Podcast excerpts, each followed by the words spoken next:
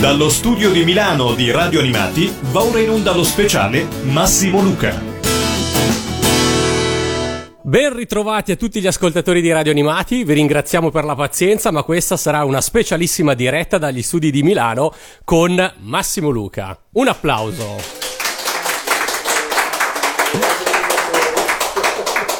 Io sono Matteo. E io sono Anna. E come sa il pubblico di Radio Animati, quando siamo in diretta da Milano eh, c'è sempre o un ospite molto importante oppure la presentazione di una novità discografica. Questa sera abbiamo entrambe le cose, ma procediamo con ordine. Questa sera su Radio Animati abbiamo l'onore di ospitare per la prima volta Massimo Luca, chitarrista, compositore, produttore discografico di successo che a più riprese ha prestato il suo talento per la musica televisiva, prima con un'incursione ehm, a cavallo fra la fine degli anni settanta e l'inizio degli anni ottanta nel mondo delle sigle tivù, con sigle di cartoni animati, Goldrake su tutto ma non solo, e poi durante gli anni ottanta eh, nel mondo dei jingle pubblicitari. Benvenuto Massimo. Buonasera a tutti, grazie. E gli applausi che avete sentito appunto sono quelli del pubblico. Buonasera delle... a tutti gli, i radioanimatori. Grazie. Animatisti, Massimo, sì. Questa sera Massimo non è solo, accompagnato da una magnifica chitarra di cui ci racconterà tutto tra poco, e anche da Fabio. Ciao a tutti. Parliamo, spieghiamo chi è Fabio. Fabio è un musicista di Padova. Gli diamo anche un benvenuto. Diciamo che Fabio questa sera è qui perché ha la colpa e soprattutto il merito di aver riacceso la scintilla in Massimo per Goldrake. La colpa, la colpa. No, il merito, il merito, per noi è assolutamente il merito. E grazie a lui abbiamo organizzato questa serata e soprattutto insieme hanno scritto e realizzato una canzone dedicata alla Goldrake Generation e che questa sera ascolteremo in anteprima assoluta. Ma partiamo dal, uh, dal Massimo Luca chitarrista. Dalla sì. fine degli anni sessanta sei stato la chitarra acustica di tutti i più importanti cantanti e cantatori italiani. Sì. Ne devo citare qualcuno, se no sembra una frase fatta.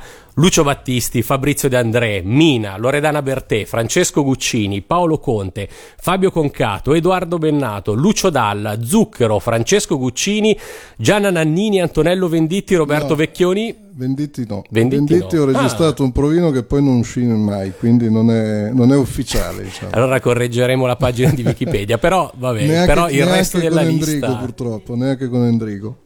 Come è iniziata la tua carriera nel, nel mondo della musica? Ma guarda, eh, come tanti, come tutti quelli della mia generazione che sono nati prima sotto il segno degli Shadows, non so se qualcuno qui sa chi erano, ecco.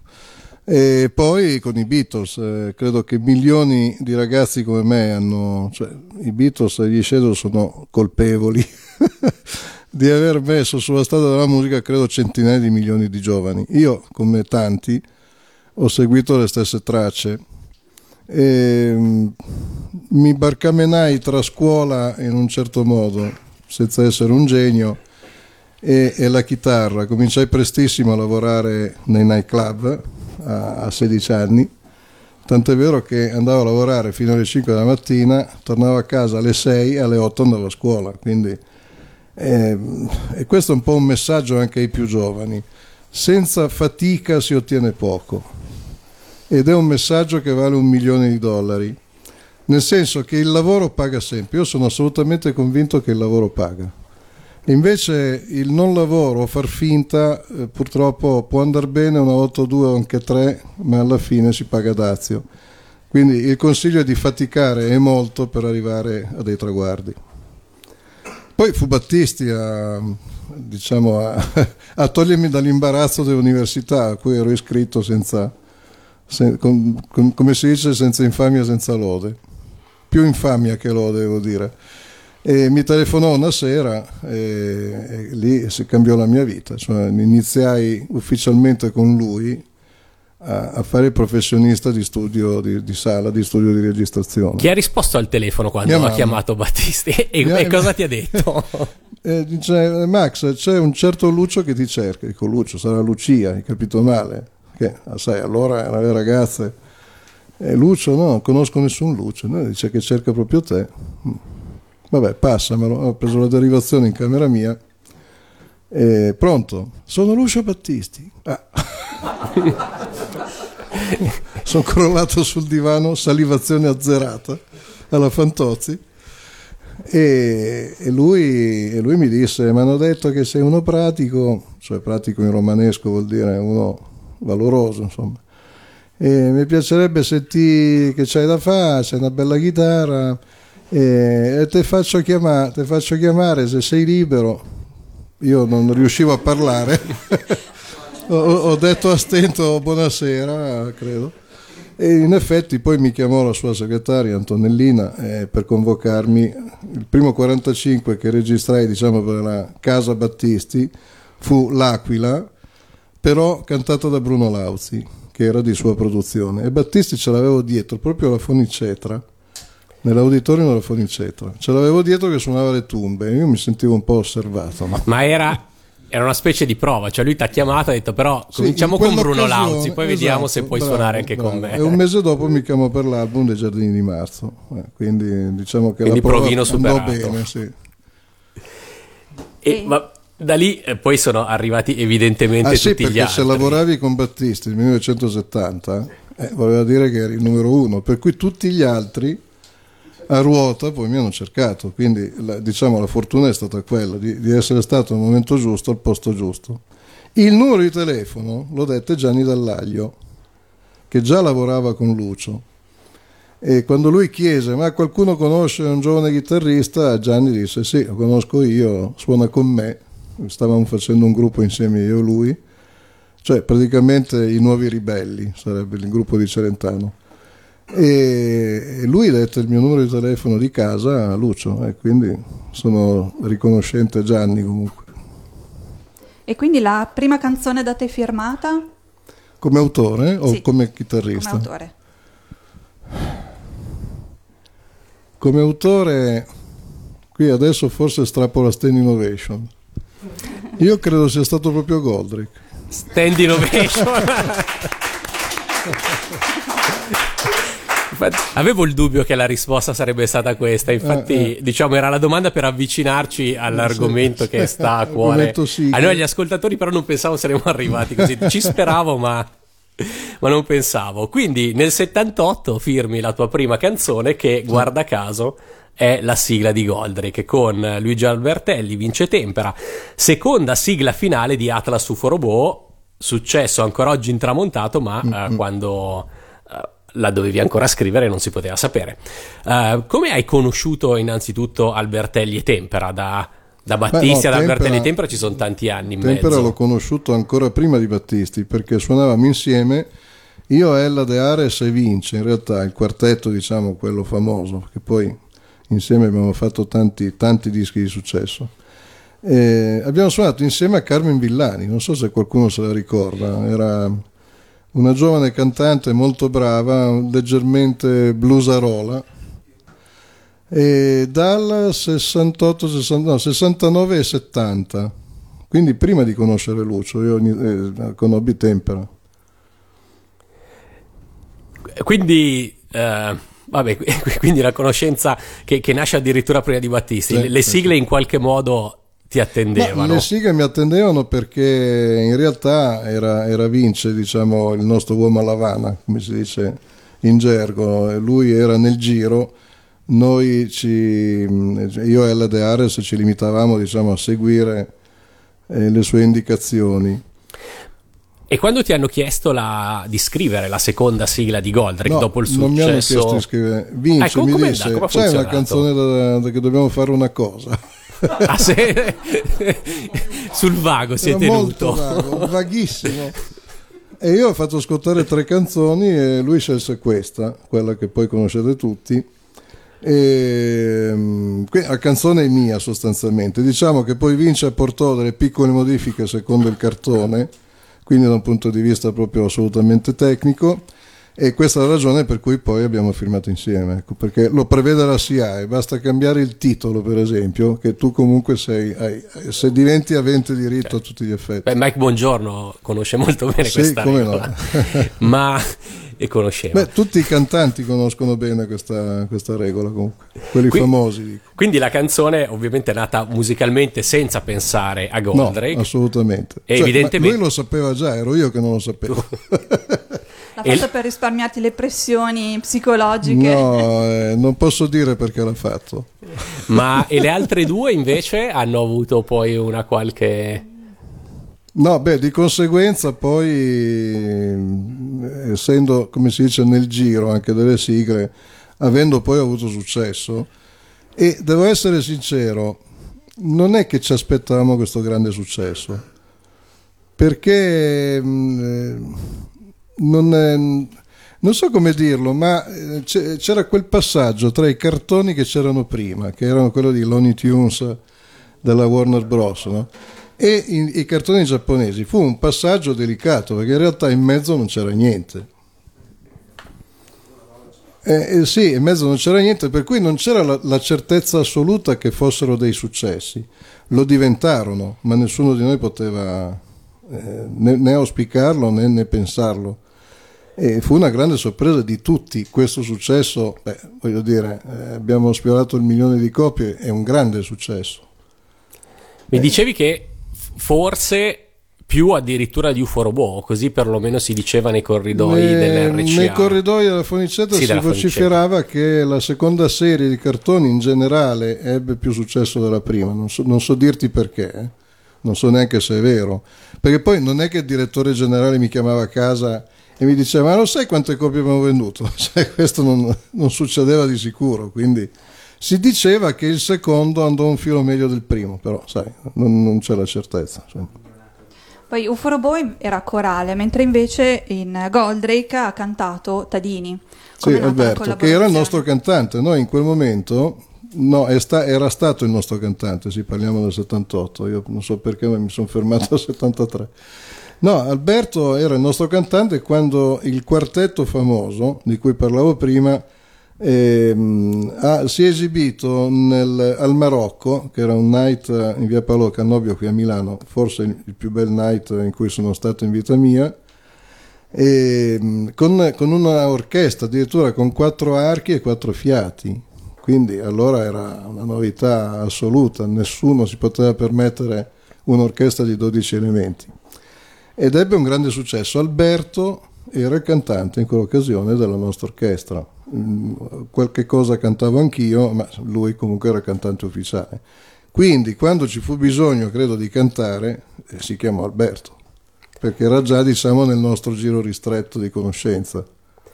Il testo evidentemente è nato dopo, dato che la musica è... Il testo è nasce prima. Sempre dopo, tranne che nel caso di Guccini, dove prima nasce il testo e poi la musica, e secondo me si sente, non me ne abbia Francesco, ma quando si scrivono quei testi chilometrici alla fine le musiche, non dico che sono tutte uguali, ma comunque poco ci manca. Tu, se vuoi una melodia che abbia una personalità, devi scrivere la melodia e poi scrivere il testo, questa è la prassi. Così facevano i Beatles, così faceva Irving Berling eh, e tutti quelli che hanno scritto i grandi successi interplanetari. E così quindi anche Beh, tu Goldrake che era una canzone, hai detto bene tu, era una canzone rispetto ad Atlas Super Robot che era forse più sigla. E diciamo che, se, mi, se me lo concedi, forse la novità vera è stata questa, che Goldrake era una vera canzone, era una canzone cantabile, voglio dire. Eh, mentre la prima era forse più sigla di Goldrake, forse qui sta forse il più successo del, del primo, della prima serie. E l'idea di invocare le armi durante la canzone, ti ricordi com'è nata? Scusa. È, è, sta, è nata in, in studio di registrazione. Ma assolutamente, lui era una persona imprevedibile, quindi non è imparabile. E, e quindi ricordo, mentre eravamo in lavorazione, lui entrò in studio e cominciò a urlare alla barda spaziale, cioè, ma lo, fe- lo, lo fece per scherzo, no? Poi anche Luigi, sentendo, disse ah, è forte sta roba qua, teniamola. E quindi la cosa, una cosa nata per scherzo poi in realtà diventò diventò leggenda, perché diventò anche un, un esempio, perché poi sì, certo, da lì certo, molte da lì, altre certo, sigle hanno, certo. hanno replicato abbiamo, l'idea abbiamo diciamo segnato una traccia importante anche per quelli che sarebbero venuti dopo. E in studio di registrazione c'eri anche tu, ovviamente. Sì. Hai suonato le chitarre? Questa. Quella, quella, quella che è quella. Questa con in mano adesso, eh sì, questa con in mano adesso. E hai anche partecipato ai cori? Eh, sai che questo non me lo ricordo, io qualche coro l'ho fatto, ma più che altro i cori di riempimento, perché poi i coristi erano così bravi che non avevano nessun bisogno del mio supporto. Ricordi qualche altro corista che ha partecipato? Beh, sicuramente Silvio Pozzoli, Lalla Esposito, Lalla Fra- Lella Esposito, Lalla Francia, cioè quella che era il, il coro di, di Paolo Orlandi. Forse c'era Silvia Nicchiari, che adesso non mi ricordo bene, ma si, si alternavano Silvia e Lalla, qualche volta c'era una, qualche volta c'era l'altra. E, credo già un, un giovane Moreno Ferrara, adesso non, non ricordo bene, perché poi eh, i dischi allora non è che si facevano come adesso, dove uno può entrare in studio quando vuole. Allora c'era la ritmica, finita la ritmica, la ritmica andava a casa, non è che poteva stare lì a guardare quello che succedeva. E questa è la ragione per cui ho suonato con un sacco di gente che neanche conosco. Per esempio Claudio Pascoli l'ho incontrato due anni dopo che ci suonava insieme, perché lui arrivava per ultimo a, a mettere il sax quando io ero già a casa da, da una settimana, voglio dire, non ci saremmo mai incontrati così. E questo era il modo di lavorare, cioè, per quella ragione che poi non so chi, chi era i cori, perché chi li ha visti i cori? E allora, siccome parliamo di Goldrake, mm. qui c'è proprio la chitarra con cui è stata realizzata la sigla, abbiamo un leggio e qualche microfono, io direi che se tu ce la volessi accennare dal vivo...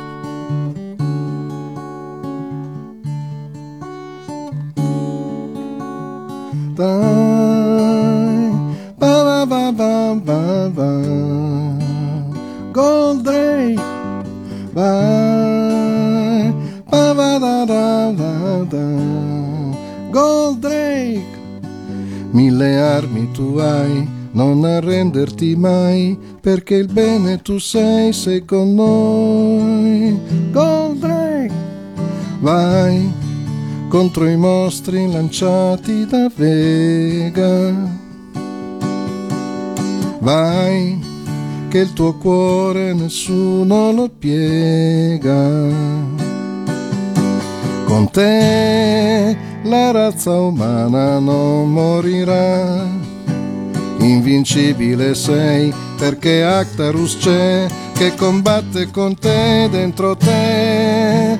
Goldrake, vai, distruggi il male, va alla barda spaziale, va, da na na na na na, l'amero tanti, na na na na na na, pioggia di fuoco, mille armi tu hai, non arrenderti mai, perché il bene tu sei, sei con noi. Grazie. Troppo buoni, grazie. E questo era Massimo Luca su Radio Animati, un altro applauso. Grazie, grazie di cuore. Esiste un qualche provino di Goldrake eh, datato millenovecentosettantotto dove cercando, tu lo stai cercando? Lo sto cercando, sì. Quindi cantato da te, dove sì, fatto in casa mia. Insegni la melodia, sì, sì. Diciamo, prepari la melodia per... Avevo un revo, allora avevo un dittafono, nel senso di quei cassettofoni da, da, da Philips, da poche lire, dove eh, continuavo a registrare su una cassetta le idee una dietro l'altra, perché prima di fare una canzone bisogna buttare giù delle cose, poi la canzone arriva dopo, cioè si mettono insieme i pezzi, si butta via qualcosa, si tiene qualche cos'altro.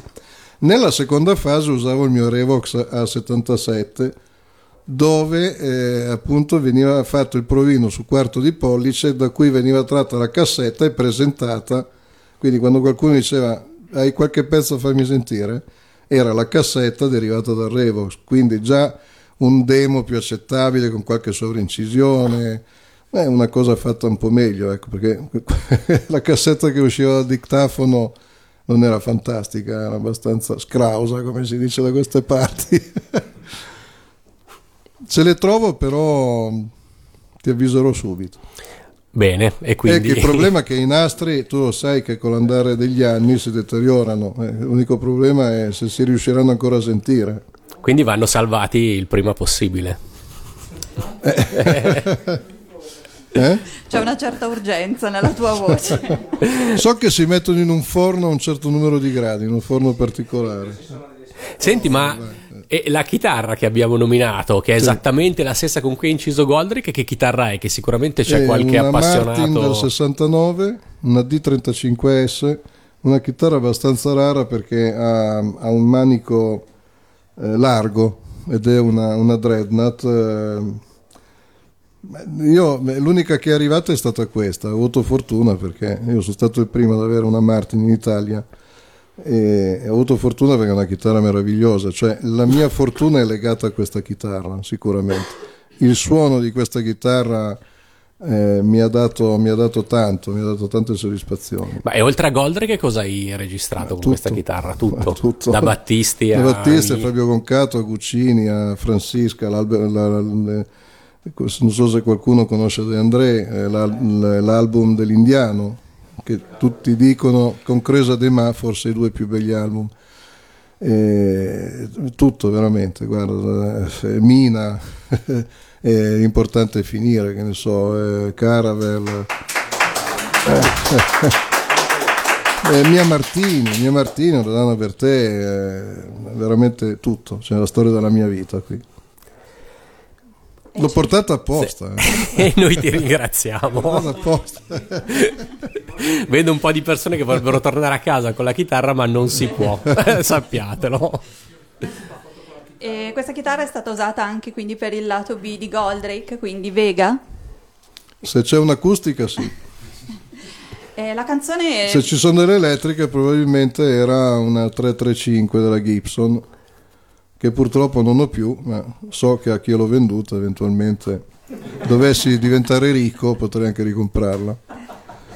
Con la canzone di Vega c'è un ribaltamento della prospettiva, si parla dalla, della storia dal punto di vista dei cattivi, che è una cosa un po' strana anche per un sì. cartone animato, per una vecchia che ha avuto quest'idea, com'è nata la cosa? Ma eh, non vorrei osare dire qualcosa che non so, eh, conoscendo bene Luigi eh, Albertelli, tra parentesi, potrebbe essere che l'idea sia assolutamente sua. Luigi era una persona geniale, ho visto scrivere dei testi storici in, uh, in un quarto d'ora e ne ho visto un altro così, si chiamava Mogol, poi non ne ho più visti, quindi parliamo di livelli veramente stellari, eh? Top level proprio. Luigi era, era geniale, io credo che molte cose siano un, proprio una sua invenzione. In realtà non c'era un cannevaccio, un canovaccio, cosa che poi quando parleremo della pubblicità invece il canovaccio esiste, si fanno delle riunioni con decine e decine di persone che decidono delle cose, poi ti mandano un fascicolo di sessanta pagine, tu te lo devi leggere e ti devi attenere a quello che c'è scritto, ma io non ho mai visto nessun fascicolo lì in studio, cioè sicuro, quindi qualcuno aveva delle idee geniali, io credo... Vince qualcuna sì, ma molto viene da Luigi sicuramente.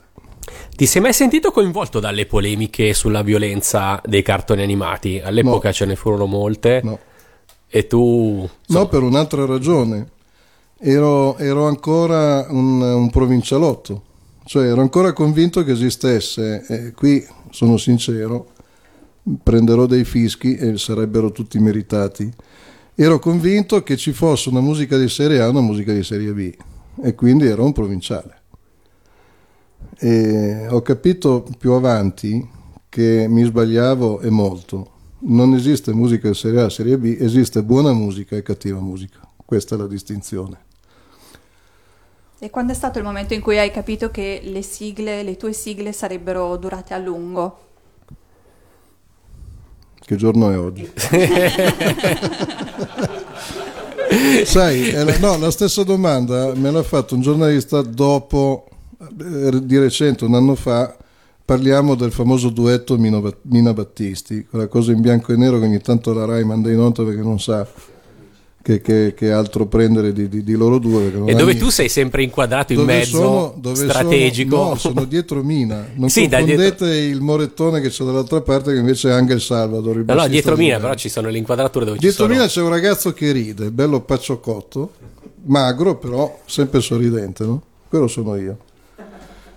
E come facciamo a sapere allora, parliamo del settantadue, aprile settantadue mi sembra, ma in quel momento lì noi eravamo felici, ridevamo, scherzavamo, perché non tanto neanche eravamo in televisione, ma perché stavamo lavorando e, ci, e alla fine ci avrebbero dato dei soldi, quindi noi amavamo il lavoro che stavamo facendo. Nessuno di noi si sarebbe mai aspettato di diventare una leggenda o di avere un, un curriculum leggendario come, come è successo poi col senno di poi dopo quaranta anni, insomma. La stessa cosa sui cartoni. Cioè, finché, finché non arriva una generazione come il pubblico che è qui seduto qui, o anche tu, sei un appassionato anche tu, che determina il ricordo e, e lo valorizza a tal punto da mitizzarlo, non puoi parlare di leggenda, dici di una cosa del passato, non ha un valore aggiunto vero, insomma, ecco. Non so se sono stato chiaro, ma... Sì, sì, no, assolutamente, assolutamente. Ma e quando dieci anni fa? Perché dieci anni fa c'è stata un ritorno in classifica addirittura di Goldrake con Alessio Caraturo. Sì. Lì almeno avrei sì. detto, ah, forse questa cosa qualcuno se la sta ricordando. Io fui contento di quella cosa lì anche perché aveva toccato le centomila copie, non credo, no, ottantottomila, ottantanovemila, che sono un sì. risultato... Nel duemilaquattro era un bel risultato. Un risultato incredibile. All'inizio mi sono girate un po' le palle, si può dire? Eh, ma forse perché... sì, è Natale, quindi a Natale sì. È Natale puoi, sì. A Natale puoi. No, nel senso che dei, dei tanti accordi che ha quella canzone lì, eh, il pubblico stasera ha avuto modo di sentirlo, lui ne ha messi due, però secondo me l'ha messi talmente bene e con questa atmosfera incredibile che io poi, cioè, ne fui entusiasta di questa cosa. Perché, ecco appunto, le sigle, le sigle mi hanno insegnato a non essere provinciale. Quindi a rispettare tutti i ruoli, ma dico tutti, i ruoli della musica, senza preferenze. Quindi non c'era più Serie A o Serie B, questa è una cosa che ho imparato dalle sigle. C'era musica buona e musica cattiva. Questo poi mi aiutò nel corso anche della mia carriera e della mia vita stessa. Allora, abbiamo parlato di Vega, il lato B di Goldrake, anche questo fer- uh, firmato da Massimo Luca, e ce l'ascoltiamo, pausa musicale, questa volta ascoltiamo Bene. La versione discografica e poi ritorniamo in diretta su Radio Animati.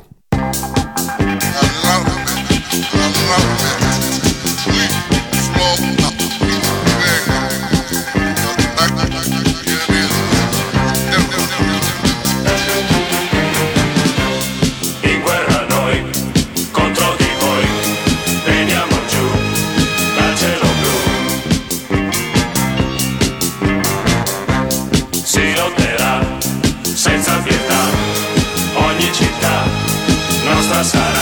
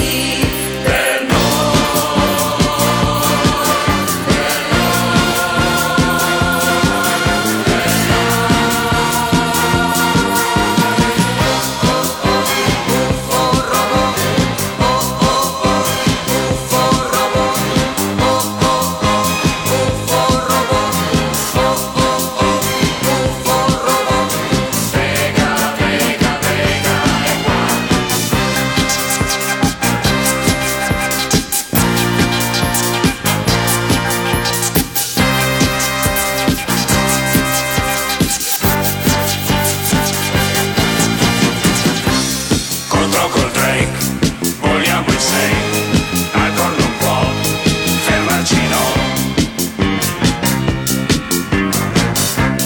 Attenti a voi, vi amiamo noi, tremate dai, terrestre ormai.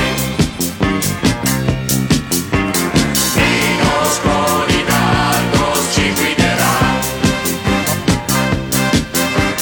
niente sulla terra ci fermerà.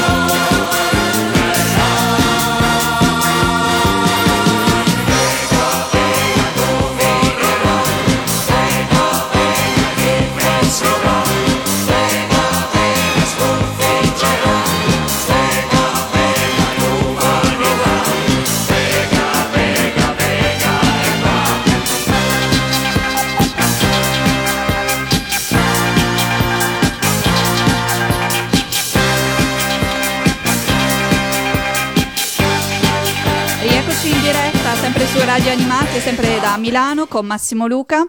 Abbiamo appena ascoltato Vega e ci stavi dicendo che ti sei riconosciuto improvvisamente il pu- sì. nel punto mm, preciso. Oh, oh, oh, UFO, robot, oh, oh, oh. Sì, sì, sono nella mia voce. Eri tu questo.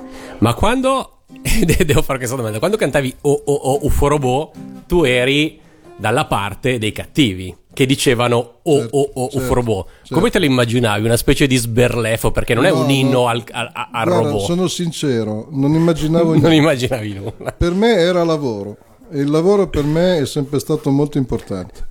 Perché poi fra i bambini cresciuti quel o o o UFO robot è diventato una specie di sberleffo dei cattivi nei confronti sì, di Goldrake. Sì. Ma su... questo non potevo sapere perché io ero già adulto. Però se vai su YouTube puoi trovare la Vega Dance e ah, scoprire ah.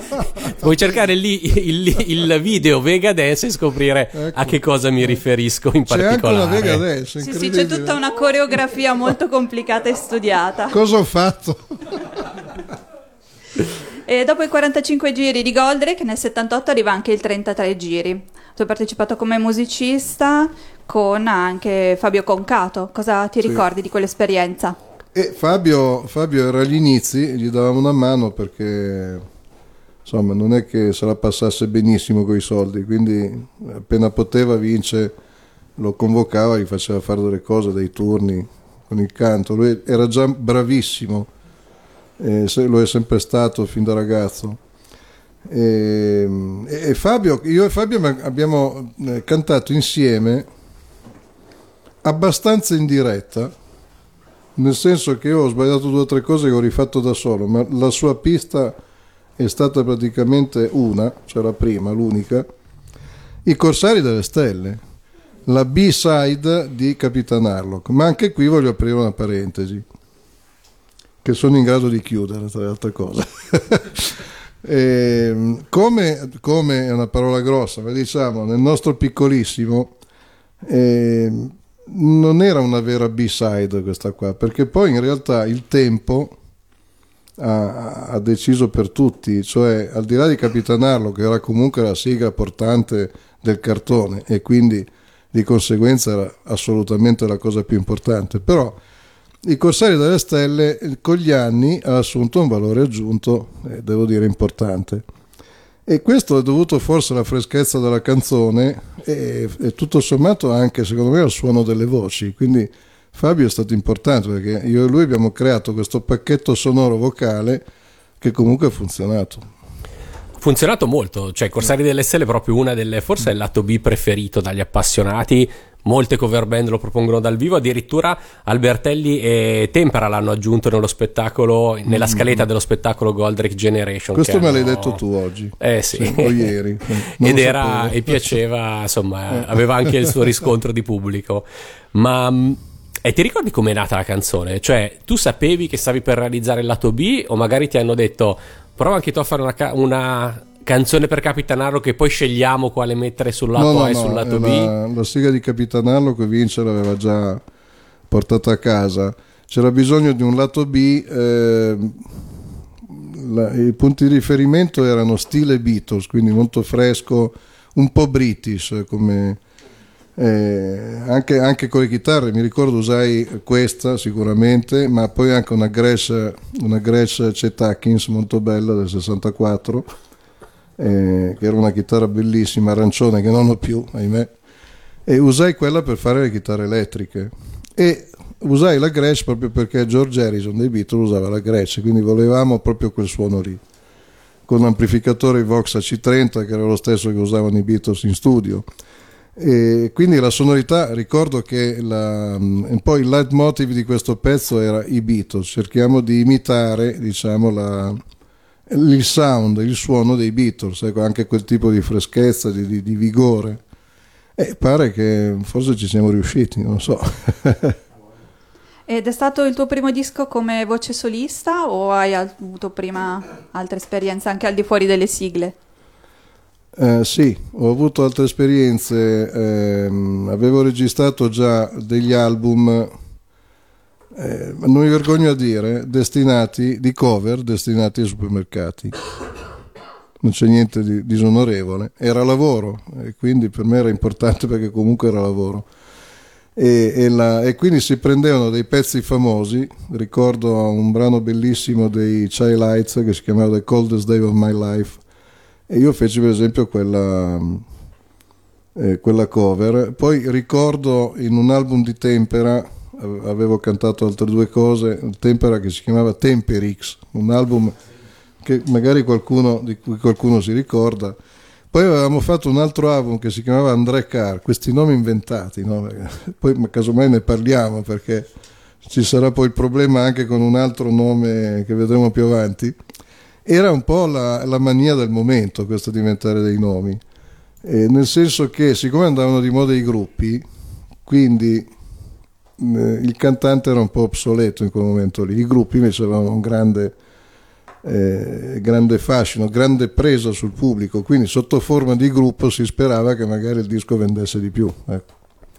Avevamo sperato che così come Goldrake, che era stata la prima sigla pubblicata scritta da te, I Corsari delle Stelle potesse essere stata la prima canzone cantata da te, ma va bene anche eh, così. No, attenzione, è stata la prima canzone importante dopo Goldrake, questo sicuramente, perché Eh, queste cover che avevo suonato, cantato, comunque erano mh, dischi un po' di servizio, ecco, un po' dischi, eh, forse serie B, diciamo che è un po' forse troppo penalizzante, però comunque non era una, co- era una cosa fatta in economia, eh, insomma sono, fanno parte di, di quella storia di quei dischi che vengono presi negli autogrill un po' in fretta, che costano due lire, insomma n- non era granché edificante. No, invece I Corsari delle Stelle è stato un pezzone che a me è sempre piaciuto, io ogni tanto me lo cantavo indipendentemente, forse mi cantavo più questo di Goldrake, pensate un po'.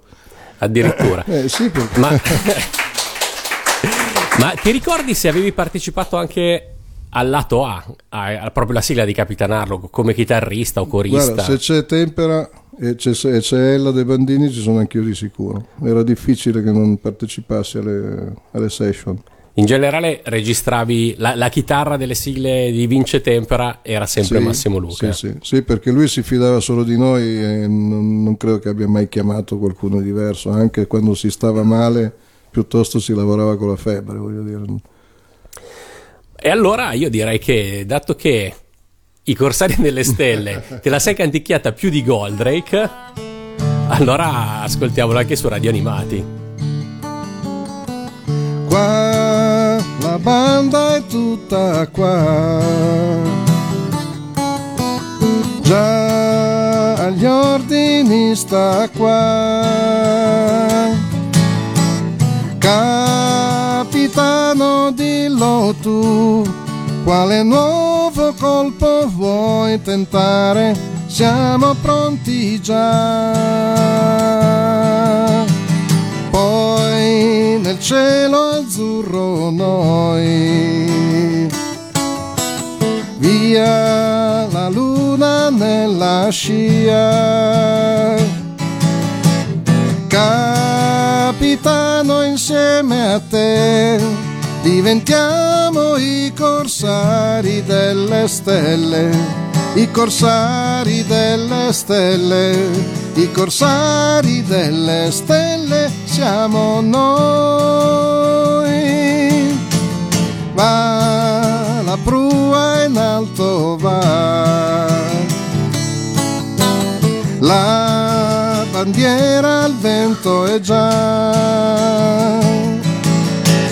Capitano, dacci rum, la battaglia sta per cominciare, e chi ci fermerà?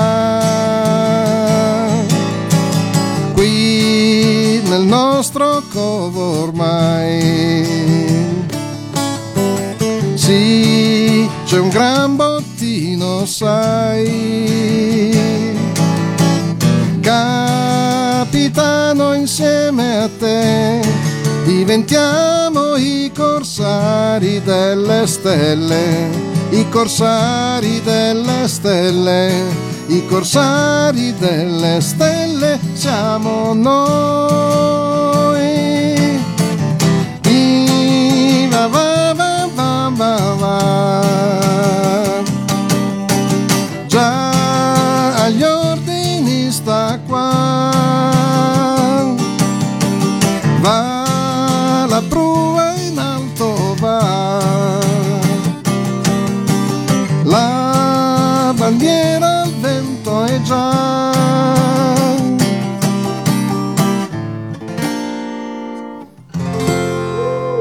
I corsari delle stelle. Capitano, capitano, capitano, capitano.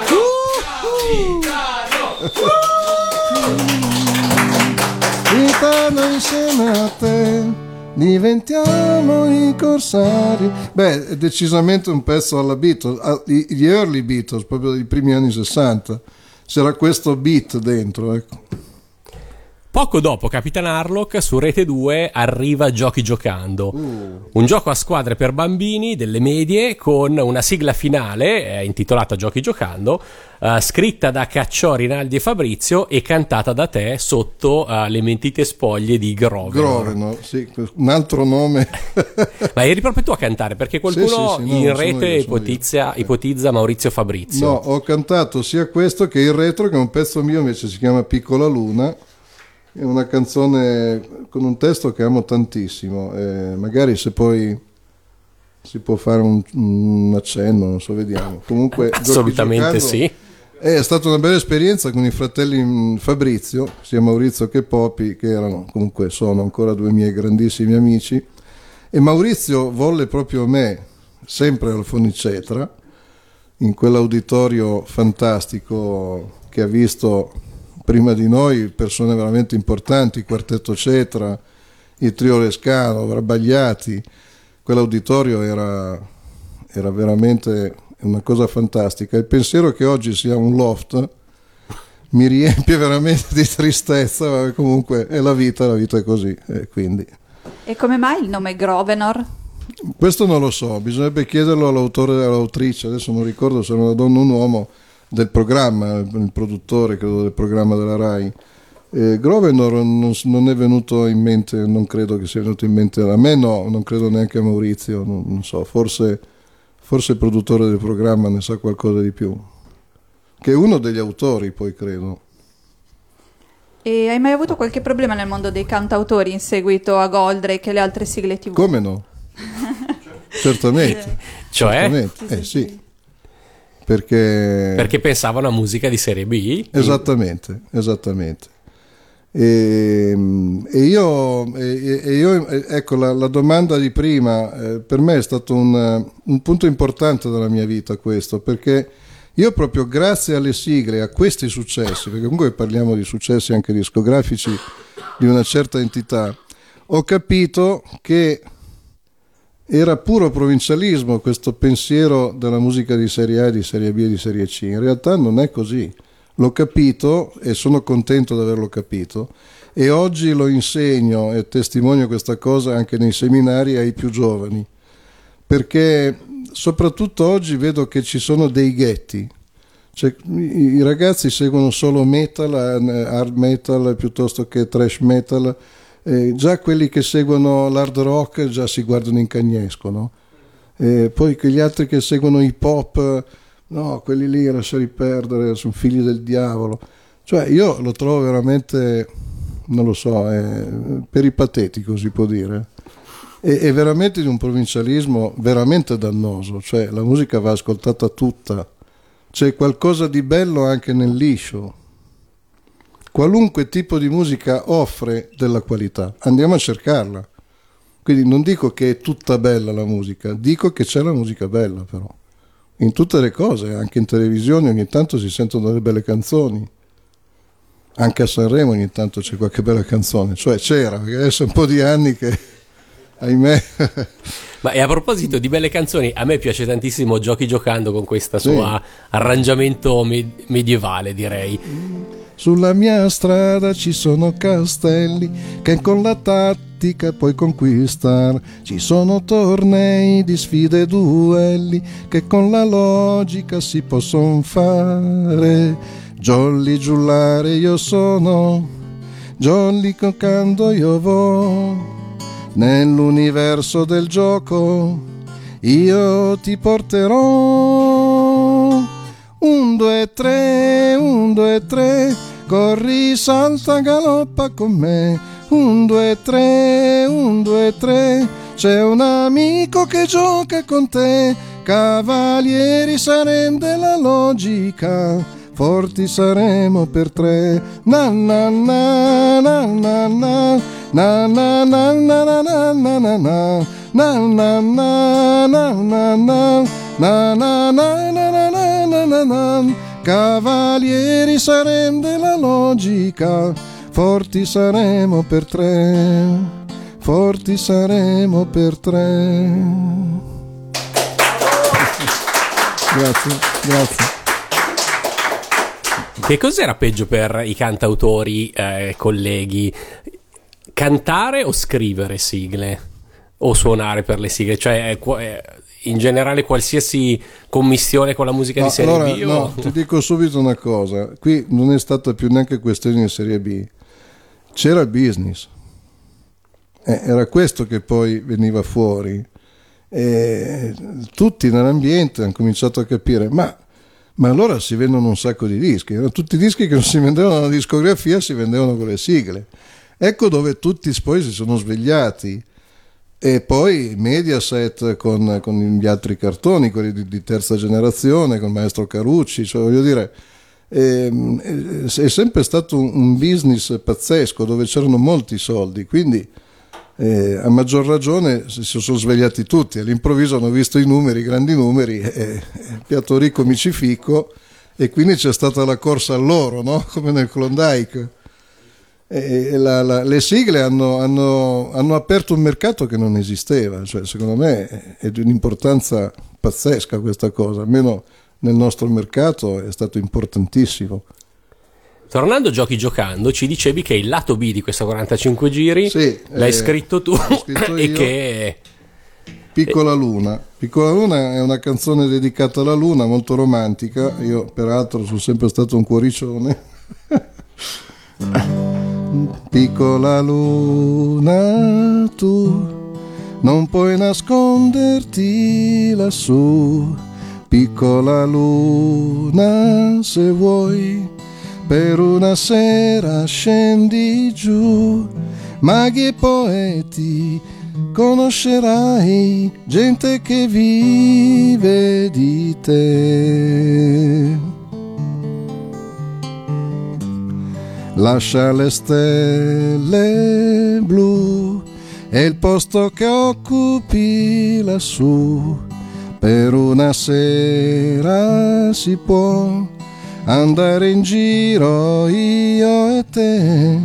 Ladri ed amanti favorirai e i loro inganni vivrai. Piccola luna, anche tu il tuo attimo avrai se insieme a me verrai. Bella di notte, anche tu il tuo amore vivrai girando la città. Piccola luna, anche tu per un'ora soltanto con me.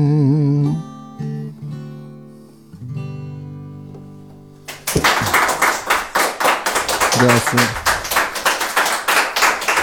grazie, grazie di cuore. Complimenti, maestro. Sem- grazie. Complimenti, riporto al microfono la, la reazione del pubblico che di cui... No, so che qualcuno la conosceva, perché c'è qualcuno che mi ha detto: ma come, Piccola Luna non è in scaletta? Ho detto: ma no, non credo. Okay. Beh, invece anche Piccola Luna su Radio Animati. Scusate, io posso ringraziare Fabio Lucentini che è qui con me, perché io devo dire che gran parte di questa consapevolezza è merito suo, perché quando eh, lui, lui mi ha contattato perché sta scrivendo un libro meraviglioso proprio su, su Goldrake, credo. Eh. E, no, farei raccontare da lui il nostro incontro, perché è stato illuminante per me, perché mi ha messo al corrente di cose di cui io non ero né consapevole né tantomeno informato. Che, eh, che c'era un mondo di cui non si parla, che, che è il mondo poi delle persone che sono presenti qua, eh, il mondo che, mh, dei, dei fans, dei fans di, di queste sigle, e quindi vuol dire, vuol dire lavoro, vuol dire aprire, aprire degli orizzonti insperati in un momento di, di grandissima crisi, soprattutto di pensiero oltre che di denaro. E, e quindi abbiamo deciso di, poi di, di, di produrre anche questo disco che faremo, eh? Beh, direi da qui, da qui direi. A, a due o tre settimane, e quindi l'anno prossimo ci vedrà, ci vedrà coinvolti in questa avventura, questo mini album di, di tutte le sigle che ho scritto, eh, compreso Piccola Luna, Giochi Giocando, Mork e Mindy, perché c'è anche un, un'altra B-side abbastanza nobile che è il retro di Nano Nano, no? Ovviamente, certamente. Ecco. Comunque grazie, e... grazie a Fabio, perché devo dire che lui mi ha messo al corrente veramente di cose di cui non ero al corrente, non ero informato. Ma com'è avvenuto il vostro incontro? Perché questa era una cosa beh, che io volevo precisare... sapere da Fabio. Sì, beh, c'è da precisare innanzitutto che io non ho acceso nessuna scintilla di Goldrake, perché c'è sempre stata in Massimo la scintilla di Goldrake. Non sapeva di questo mondo che gravitava attorno appunto a questi cartoni animati giapponesi, eccetera, questi, questi festival, queste fiere dedicate. Infatti mi guardava con uno sguardo come dire: cosa stai parlando? E adesso che invece abbiamo messo al corrente siamo pronti per, per metterci in mezzo, insomma, direi. E niente, combattere nostro... una nuova guerra, una esatto guerra. Infatti la banda dei bucanieri è tornata. Quindi abbiamo capito che c'è un disco che uh, dovrebbe arrivare fra sì, poco, con le cose che sto cantando stasera, diciamo, fatte un po' meglio, un po' più intonato, un, po', un, po', un po' più di un cura, po' più di strumenti, eh, sì, beh, ma acustico comunque, sì, acustico, acustico. Sì, sì. E qualche esibizione dal vivo magari. Sì, io mi auguro di sì. Il, il live, al di là delle sigle, è la mia vita da, da quasi otto anni. Io ho abbandonato in realtà la discografia, eh, quella che mi ha coinvolto con successo, lo devo dire, purtroppo mi dispiace per gli invidiosi, che sono tanti, eh, con grandi successi: Gianluca Grignani, Biagio Antonacci, Paolo e Chiara, eh, insomma, ho vinto un Sanremo nel novantotto, e Pablo Meneguzzi, cioè ho fatto dischi in una certa risonanza, diciamo, commerciale. E questa cosa, diciamo, il palco, il palco per me oggi è la mia, è la mia realtà, è la mia vita, quindi io porterò sul palco anche queste sigle, oltre, oltre a un repertorio già prestabilito. Vorrei fare questo anche di repertorio, perché secondo me E, e, e, proprio perché non sono più provinciale, questo è, è, è buona musica, voglio dire, alla fine. E noi siamo impazienti di vedere sì. Massimo Luca Beh, su un porter- palco. Ti porteremo e comunque faremo... quando sarà pronto in, in esclusiva. Sì. Radio Animati sì. si farà promotrice di Massimo Luca Grazie. Live Tour. Ma a proposito di la T B, abbiamo appena anche nominato Mork e Mindy. Sì. Eh, volevo chiederti che ruolo avevano i lati B negli anni settanta ottanta, cioè erano visti da, da voi musicisti come un lavoro poco gratificante, magari anche un po' sgradito perché nessuno avrebbe girato il quarantacinque, oppure al contrario un'occasione ben remunerata per fare musica, magari con anche qualche vincolo in meno della casa discografica, allora, perché nessuno sì. avrebbe girato il quarantacinque, guarda, ti dico, che poi devo aggiungere non è vero perché quali, lo giravano tutti il quarantacinque giri, però. Ti dico onestamente, forse dirò qualcosa che sembrerà strana, apparirà un po' strana, però il piacere di mettere su nastro una cosa che è tua eh, è un piacere che non mi è mai passato, e credo di parlare eh, a, a titolo della mia generazione, e cioè eh, in quel momento non è che vai a pensare al successo, il successo è già quello, cioè il fatto che tu sei in uno studio e stai cantando una cosa tua e la stai mettendo su un supporto magnetico, capisci? Non so come spiegarlo, e, e, e per me è importante questa questione perché È, una, è un approccio, è l'approccio che è diverso, e l'approccio dei ragazzi degli anni cinquanta come me è questo, è quello della passione, quindi sostanzialmente il successo era già questo. Poi certo, se veniva riconosciuto in qualche modo o aveva del successo o, o generava dei soldi, ma per carità eravamo contentissimi, ma non era l'obiettivo primario, sinceramente, te lo dico guarda, con grande sincerità, il fatto di riascoltarsi in un, quello che noi chiamavamo il disco, no? Perché comunque aveva ancora qualcosa di misterioso, non è come adesso, stiamo parlando di un'epoca dove i fonici avevano il camice bianco, cioè molto diversa da oggi, e c'era ancora del mistero dentro, del fascino. Oggi i ragazzi anche sono disincantati, si fanno i dischi in casa col P C, la tecnologia ha, ha sovvertito tutte le regole, ma per noi entrare in uno studio e fare qualcosa di nostro, ma era la vita, c'era qualcosa di estremamente importante. E allora, anche, da... se era, anche se era una B-side, ecco. E allora, dato che abbiamo parlato di lati B e di Mork e Mindy, noi ti chiediamo se no, ci accenni certo, anche certo. Mork e Mindy. Sai che mi piace stare qua, un qualche cosa nasce già di questo che voi chiamate amore. Io mi trovo bene accanto a te e poi io mi sogno di te davvero, proprio così. Forse abitudine o non so, ma penso di capirti un po', provo per te un sentimento. E mi sai capire pure tu, lo so, e non ridi di me se grido, grido Shabbat. Cara Mindy, sono strano, ma io vengo da lontano. Viaggiato tanto sì, però in questa terra io le radici farò. Ho viaggiato troppo sì, però su questa terra io le radici metterò. Grazie, questa era Mork e Mindy. Il retro di Nano Nano, la tua mano, che è molto più famosa di questa. Beh, comunque, forse è anche più bella, non lo so.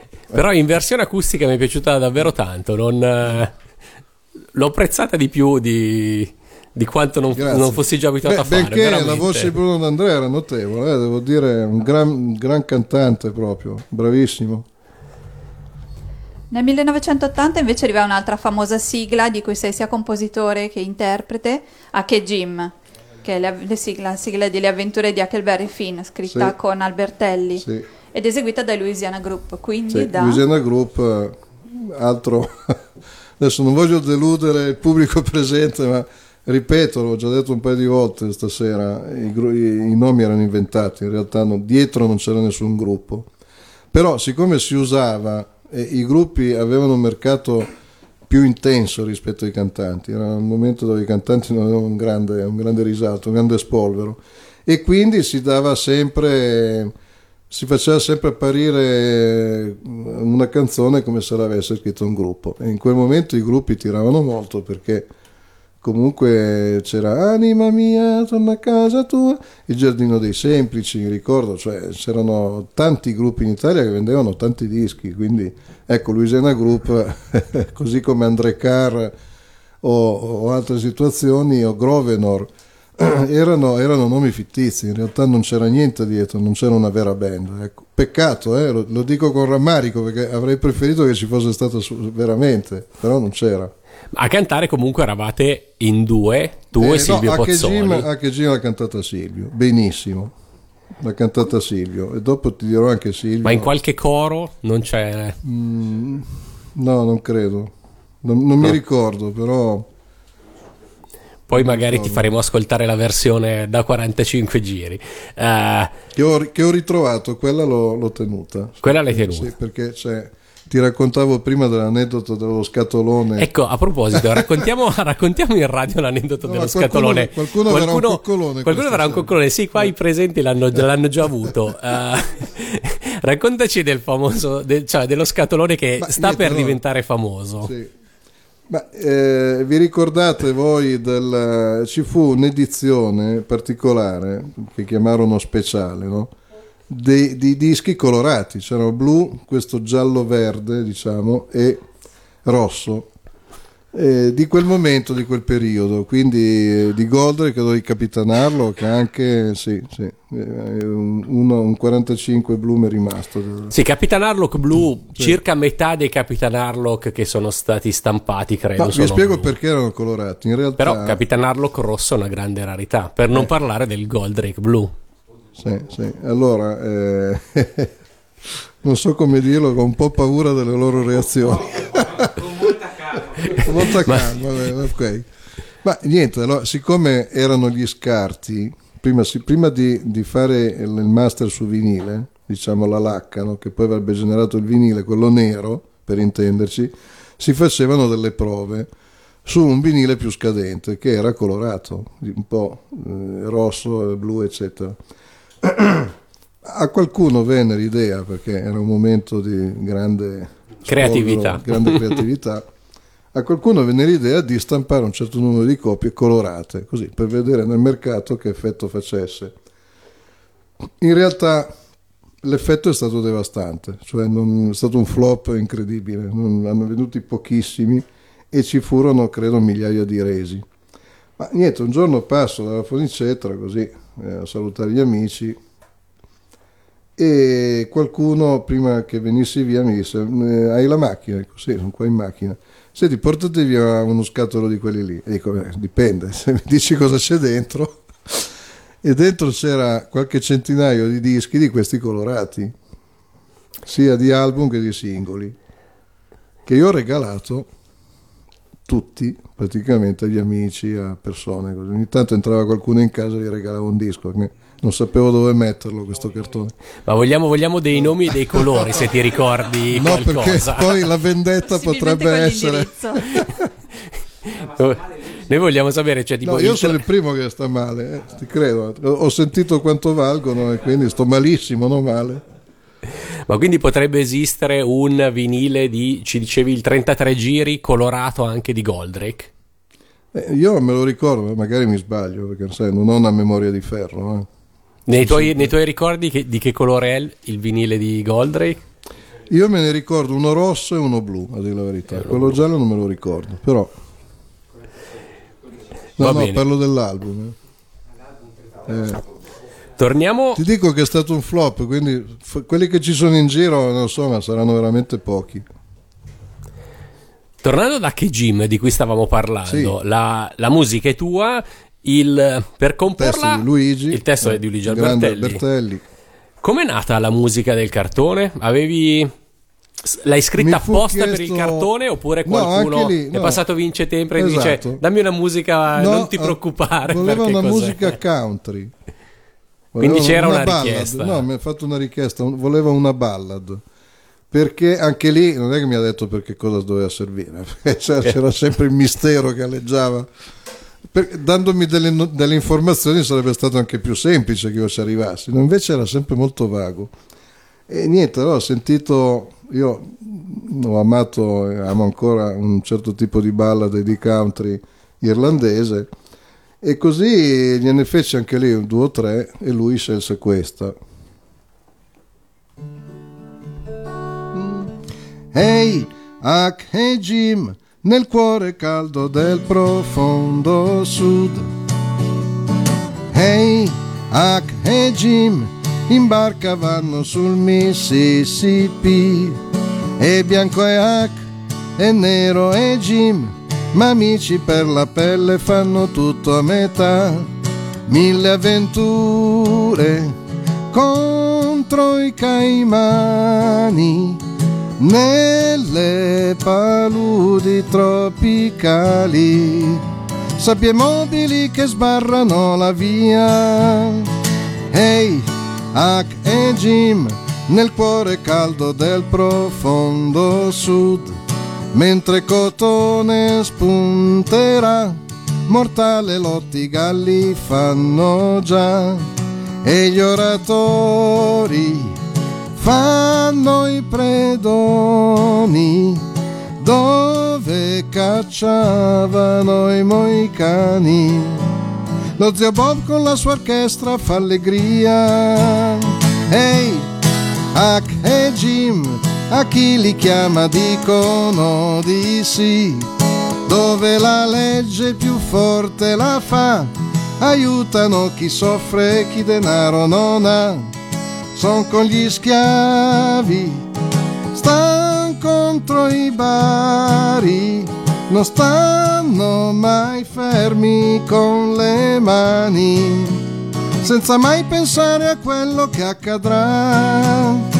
Ehi, hey, Huck e Jim, da ore vanno sul Mississippi, e bianco è Huck e nero è Jim, ma amici per la pelle fanno tutto a metà. Mille avventure contro i caimani nelle paludi tropicali, sabbie mobili che sbarrano la via. Ehi, hey, Huck e Jim, e bianco e Huck e nero e Jim, amici per la pelle fanno tutto a metà. Ehi, hey, Huck e Jim, nel cuore caldo del profondo sud. Da da da da da da da da da da da da da da da. Hey, Huck e Jim. Massimo Luca in diretta su Radio Animati. Grazie. Ma io vi amo tutti, ragazzi, vi amo Noi tutti. Grazie, grazie. Hai detto grazie. che questa la... Cioè, hai detto che questa l'ha cantata Silvio Pozzoli. Come sì. è nata la sua collaborazione? Come vi siete conosciuti? Silvio era il numero uno, il numero uno dei coristi. E per certi versi lo è ancora, anche se Moreno Ferrara, secondo me, è a pari merito oggi. Moreno lo troviamo al Festival di Sanremo, nel tournée con Eros Ramazzotti, cioè lo vediamo veramente dappertutto. Ed è un grande, e anche Silvio, sì, Silvio fa da coach, credo, da Amici, se non sbaglio, e sono, sono fortissimi, sono... Silvio in quel momento era il migliore, e quindi a lui la, la, la, l'arduo compito di cantare questa ballad. Nel millenovecentottantatré, quindi qualche anno dopo uh, a Kejim, apri una società, la Stardust, sì. che... per un decennio produce jingle pubblicitari. Con Maurizio Fulgenzi in società. Sì. Come è nata questa esperienza jingle?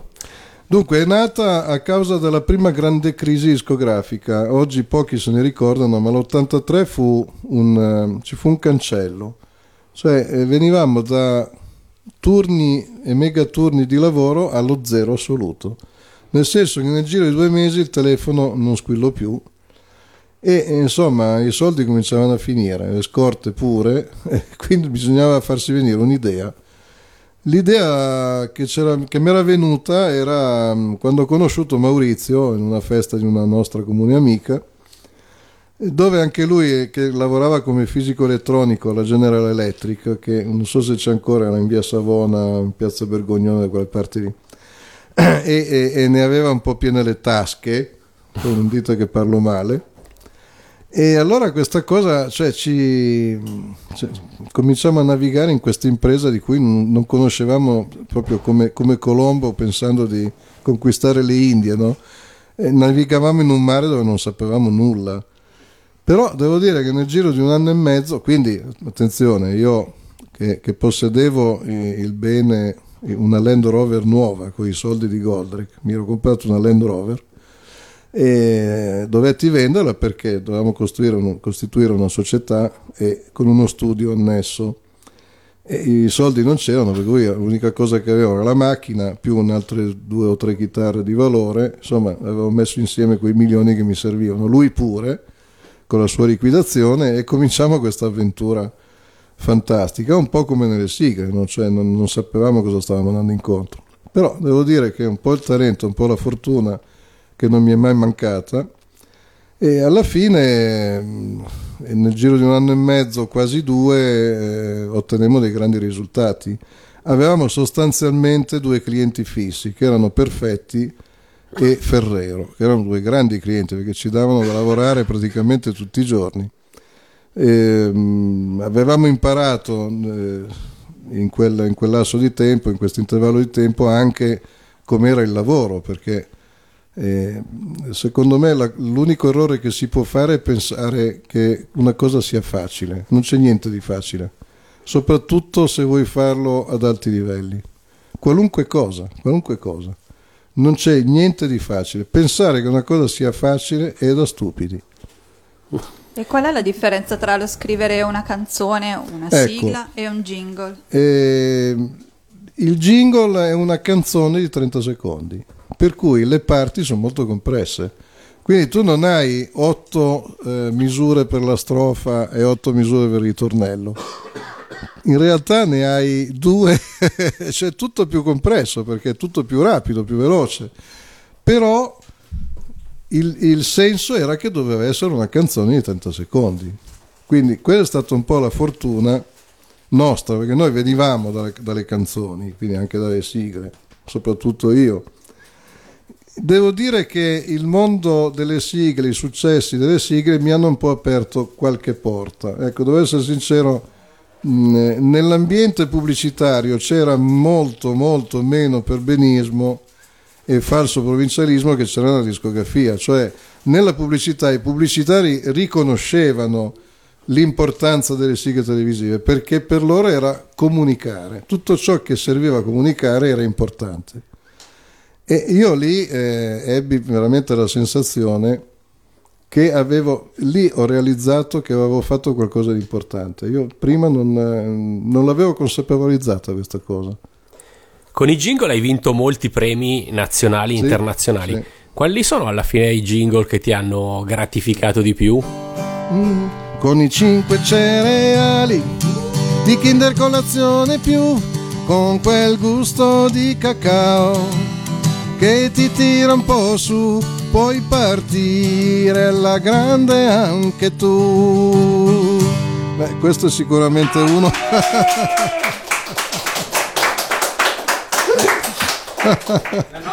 Ragazzi, io però voglio i numeri di telefono di tutti, vi avviserò personalmente quando andrò a suonare.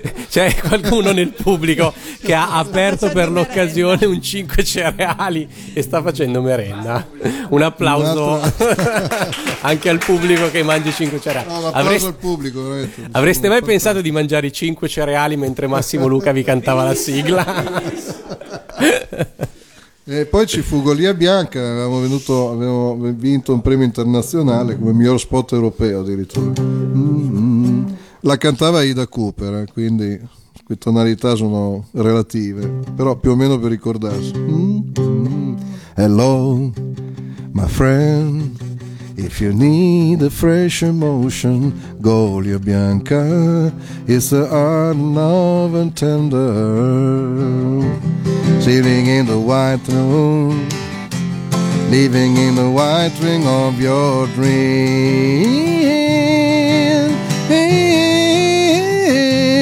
Golia Bianca is so sweet and tender me.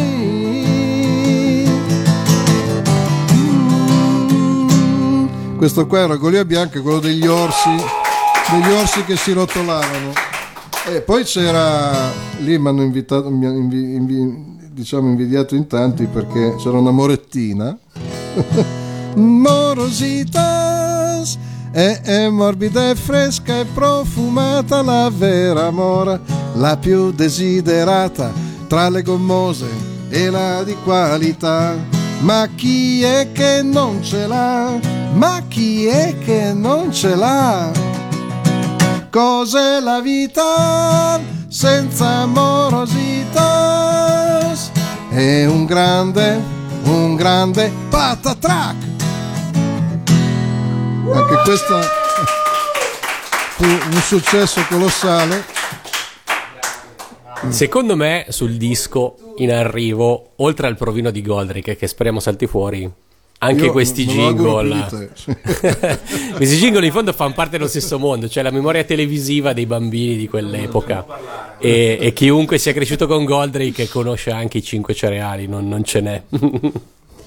E dei jingle che hai beh no, dei jingle invece ho molte tracce di quelli, sì, ho, li ho tutti, li ho fatti riversare su C D tutti i provini dei nastri, quindi sia quello che è edito che quello inedito. Ma noi addirittura su Radio Animati abbiamo il momento reclam story, come se ah, fossimo fantastico. Una radio commerciale, eh. che non siamo, ogni tanto passano eh, i jingle degli anni settanta e ottanta e, esatto, esatto.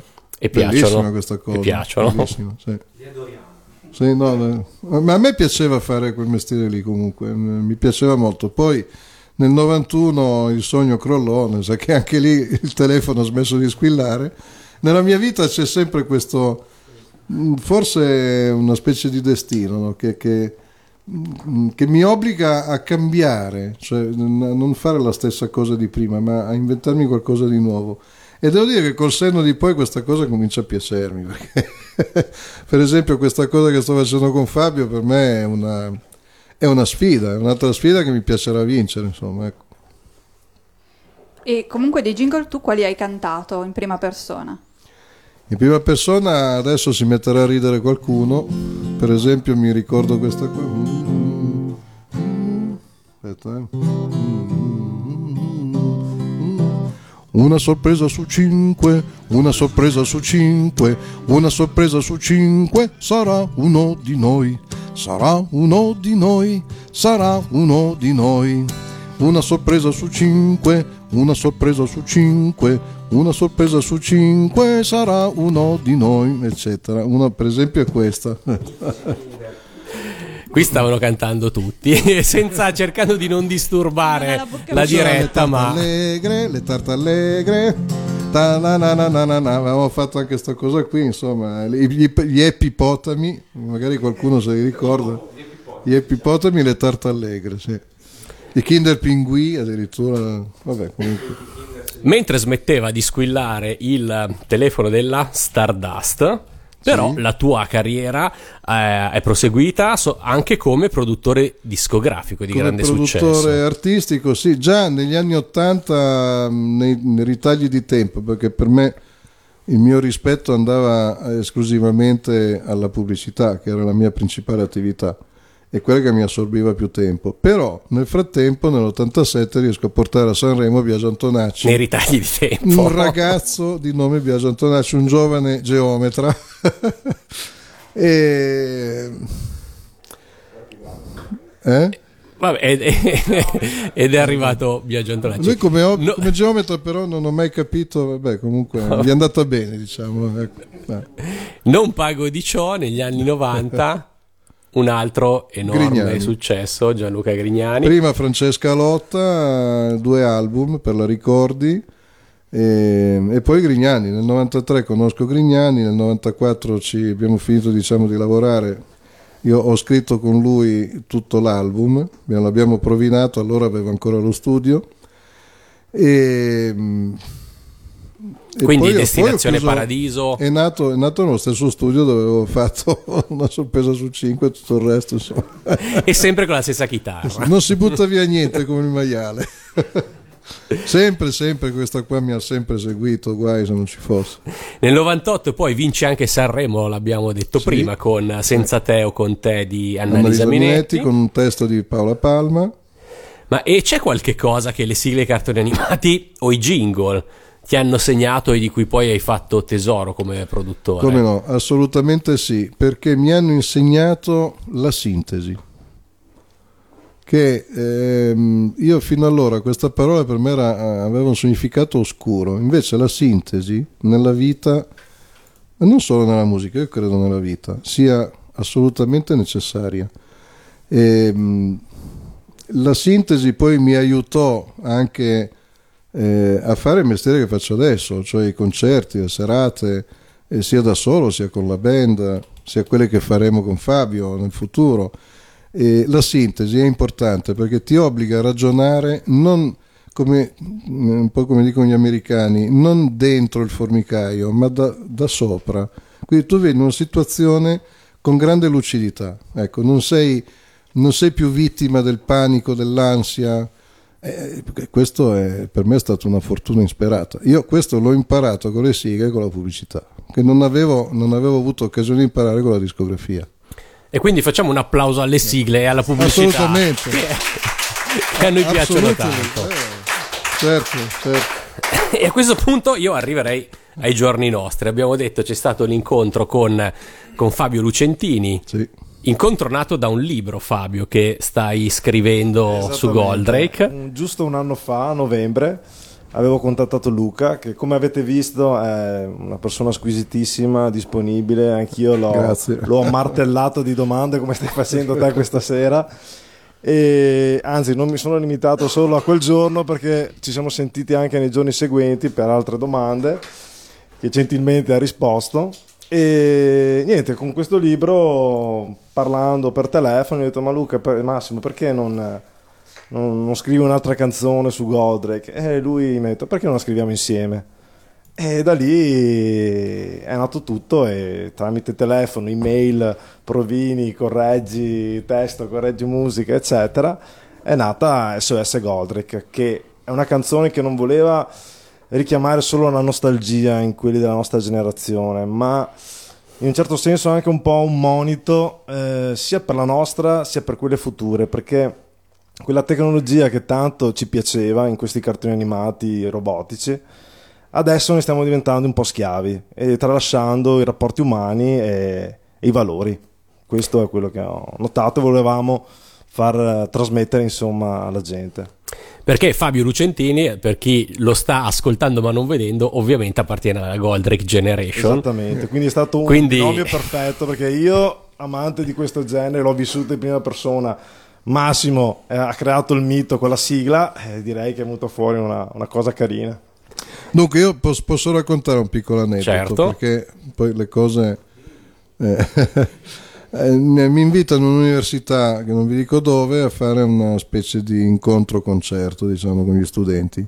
Un'esperienza fantastica che poi non sono più riuscito a ripetere, ma non per colpa mia. E io, come faccio di solito in un ambiente, non dico ostile, ma diciamo sconosciuto, eh, amo presentarmi. Questo lo faccio, è un'abitudine che ho anche... Vado sempre in giro col curriculum, non si sa mai.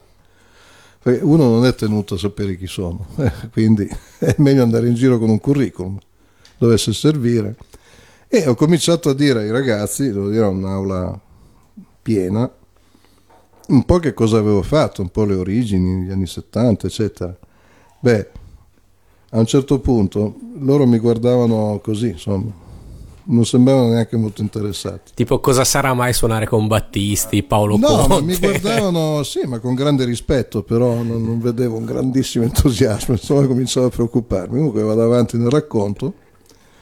A un certo punto mi viene in mente di dire che avevo scritto anche la sigla di Goldrake, cioè si sono alzati in piedi una stand innovation, cioè una stand innovation, dieci minuti di applausi, cioè so, mi sono imbarazzato tantissimo perché è, una, è stata una sorpresa, cioè una cosa veramente inaspettata. E non gli avevi ancora detto i cinque cereali? No, beh, no, lì dopo e lì dopo sì, poi mi sono fatto coraggio, ho cominciato anche a raccontare quella parte della mia vita e devo dire che l'entusiasmo poi è andato a montare, insomma. Comunque, no, per dire, eh, ogni volta poi da allora, anche nei seminari, io amo Dio, a un certo punto poi ho scritto Goldrake e ogni volta c'è la stessa reazione.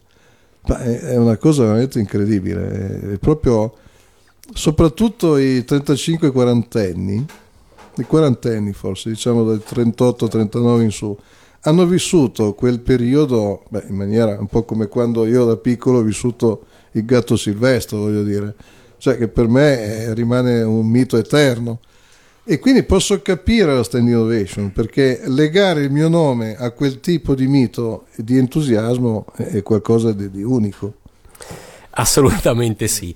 Il, e infatti adesso questa cosa si riflette anche nel testo di S O S Goldrake, che eh, non so chi, chi abbia scritto il testo, però ma, riflette ma, il punto insieme, di vista della Goldrake Generation. Insieme, sì. Io alla fine sono stato anche guidato da, giustamente, da Massimo Luca, perché io in confronto non sono niente. No, beh, non dire sono... così, Fabio. No, beh, eh, no sono... ci ho messo trent'anni a cancellare il mio di provincialismo, adesso inizi eh, tu. No, no, no, però insomma, alla fine ah, no, per no, me no, è stato no. un onore, insomma. Ognuno essere... di noi qui in questo momento è importante, ognuno di noi, perché però... comunque ognuno di noi occupa un ruolo, fa qualcosa che serve alla comunità, insomma. Certo. Anzi, io, io mi sono reso conto stasera che serve vera, servo veramente alla comunità, perché un entusiasmo così ti, ti, ti dà tanto. Grazie di cuore, veramente. Grazie. Comunque voglio dire che è stata una cosa fatta comunque sì, con il cuore, ci siamo divertiti anche a farle, ci siamo circondati di gente che, al quale piaceva appunto questa, questa passione dei, dei cartoni giapponesi, infatti. Vorrei ringraziare anche eh, Nicola Barbutti, che ha suonato il basso, ed Emiliano Curdi, che è stato il nostro fonico, e, eccetera. Insomma. Sì, poi devo dire una cosa per chiudere questo discorso di S O S Goldrake. Eh, c'è dentro most- molta nostalgia per la crisi che stiamo vivendo, che secondo me non è solo una crisi di tasche, ma soprattutto una crisi di pensiero, di, di, di filosofie.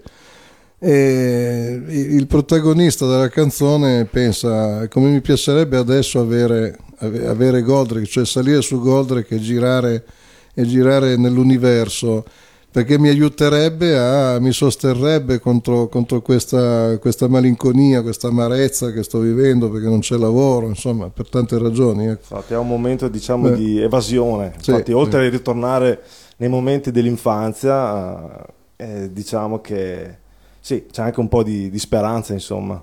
Eh, è malinconica, ma, come dire, rimbocchiamoci le maniche e, e torniamo alle origini, insomma, alle cose positive. La canzone sarà l'inedito della, del nuovo progetto discografico che, di cui ci avete accennato e che non vediamo l'ora di avere fra le mani. Spero che ci sarà un C D anche, perché qua è pieno di collezionisti che vogliono poi il C D fisico, anche se non si usa poco. Ve lo portiamo a febbraio il C D. Promesso. E... sarete i primi. Ah, assolutamente, beh, l'ho detto prima. Forza. No, no, voi avete la priorità assoluta sulla presentazione. S O S Goldrake, adesso abbiamo l'onore di uh, ascoltarla in anteprima assoluta su Radio Animati. Quindi uh, preparatevi ad ascoltare sperando, S O S Goldrake e, eh. e, poi, e poi torniamo, torniamo in studio con uh, Massimo Luca.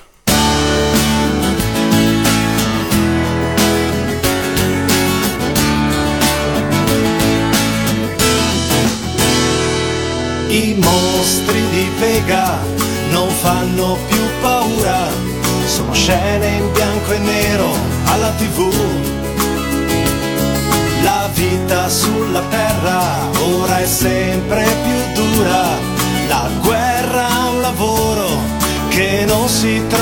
più come vorrei, su Goldrake salire poi, volare tra le stelle ed essere forte come lui, come vorrei, con Goldrake partire poi, viaggiare senza meta ed inseguire i sogni miei.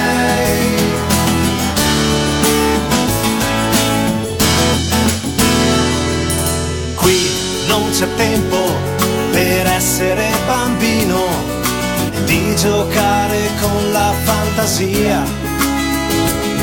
È un mondo disumano, di nessuno ci fidiamo, niente come quando sei andato via.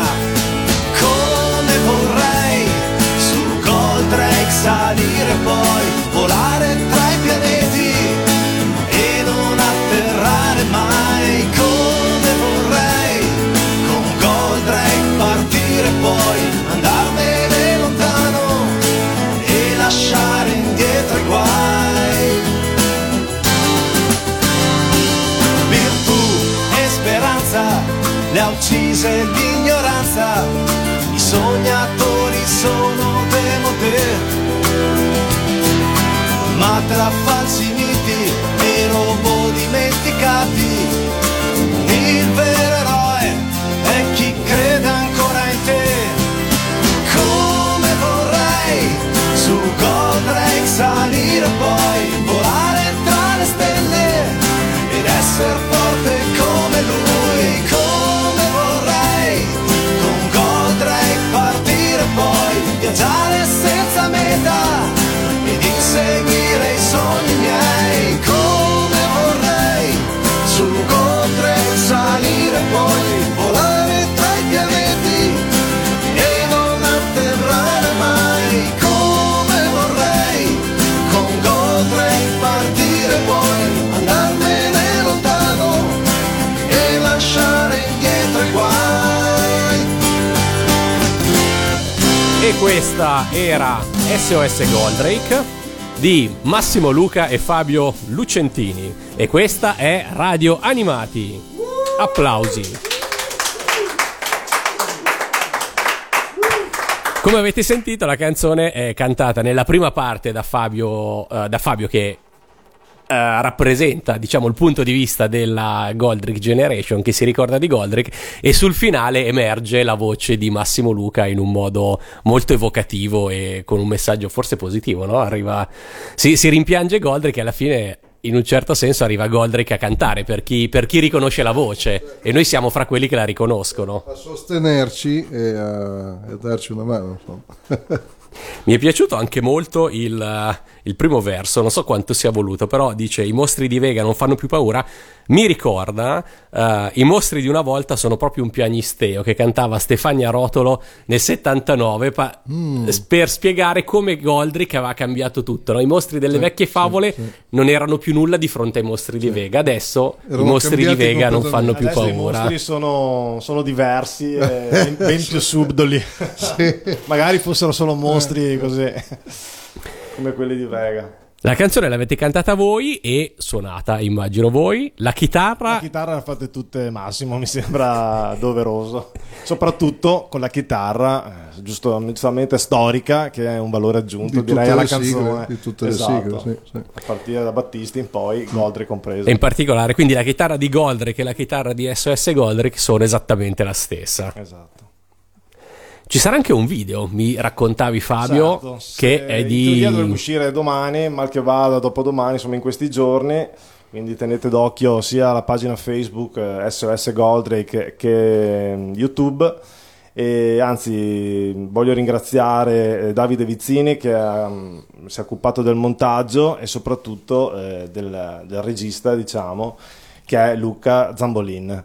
E naturalmente anche loro partiti dei cartoni. Grazie, quindi Luca, hanno dato hanno, hanno sentito di più questa, questo progetto, insomma, e i frutti ne sono venuti fuori, speriamo nei vostri commenti, insomma, una volta uscito.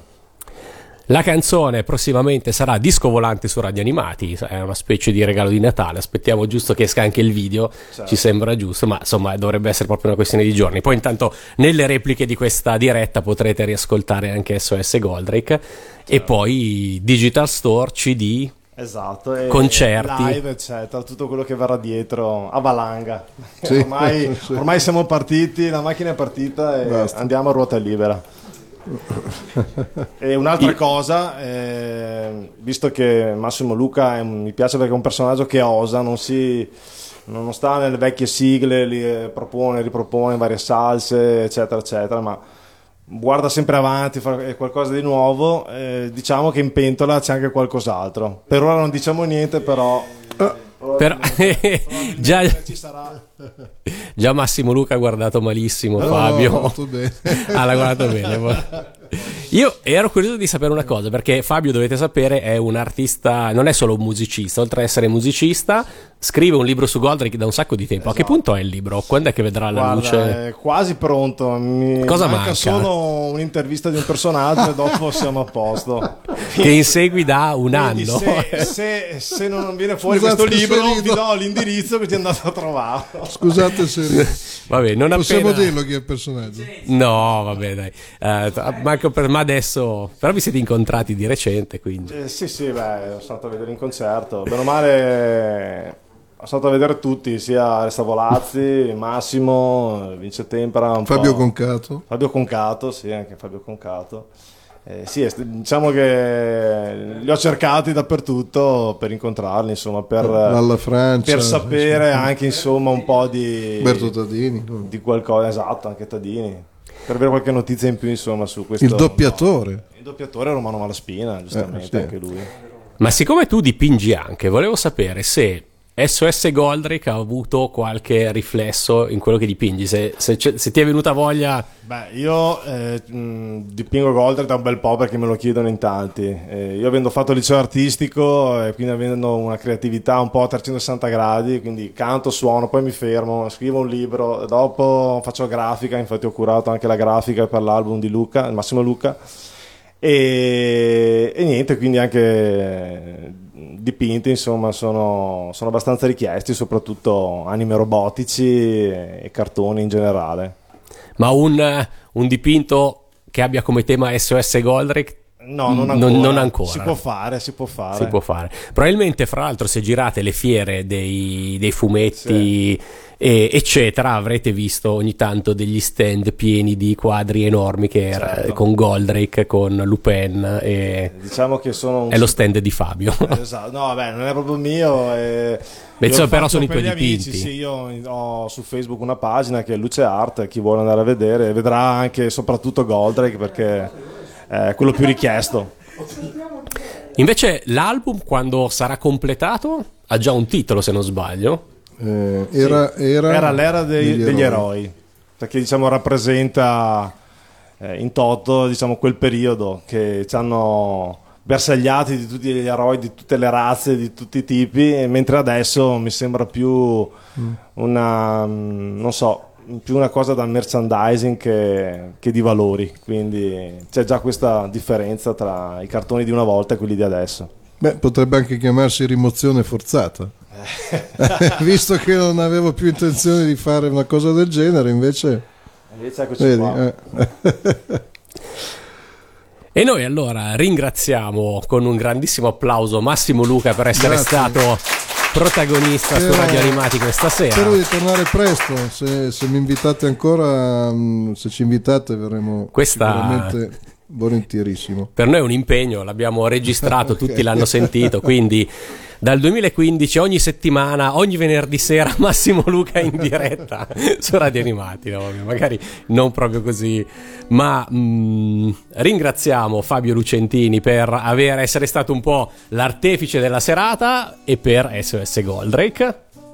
Un applauso per Fabio. Grazie a tutti voi e aspettiamo i vostri commenti naturalmente sul video che apparirà presto su YouTube, domani spero. Non appena appare ovviamente lo troverete linkato anche sulla pagina di Radio Animati, pagina Facebook di Radio Animati. Ringraziamo anche noi e salutiamo.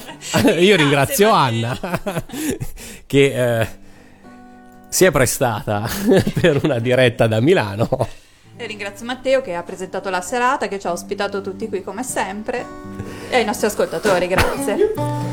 E allora, eh, sulle note di Goldrake, la versione discografica, a questo punto eh, ci...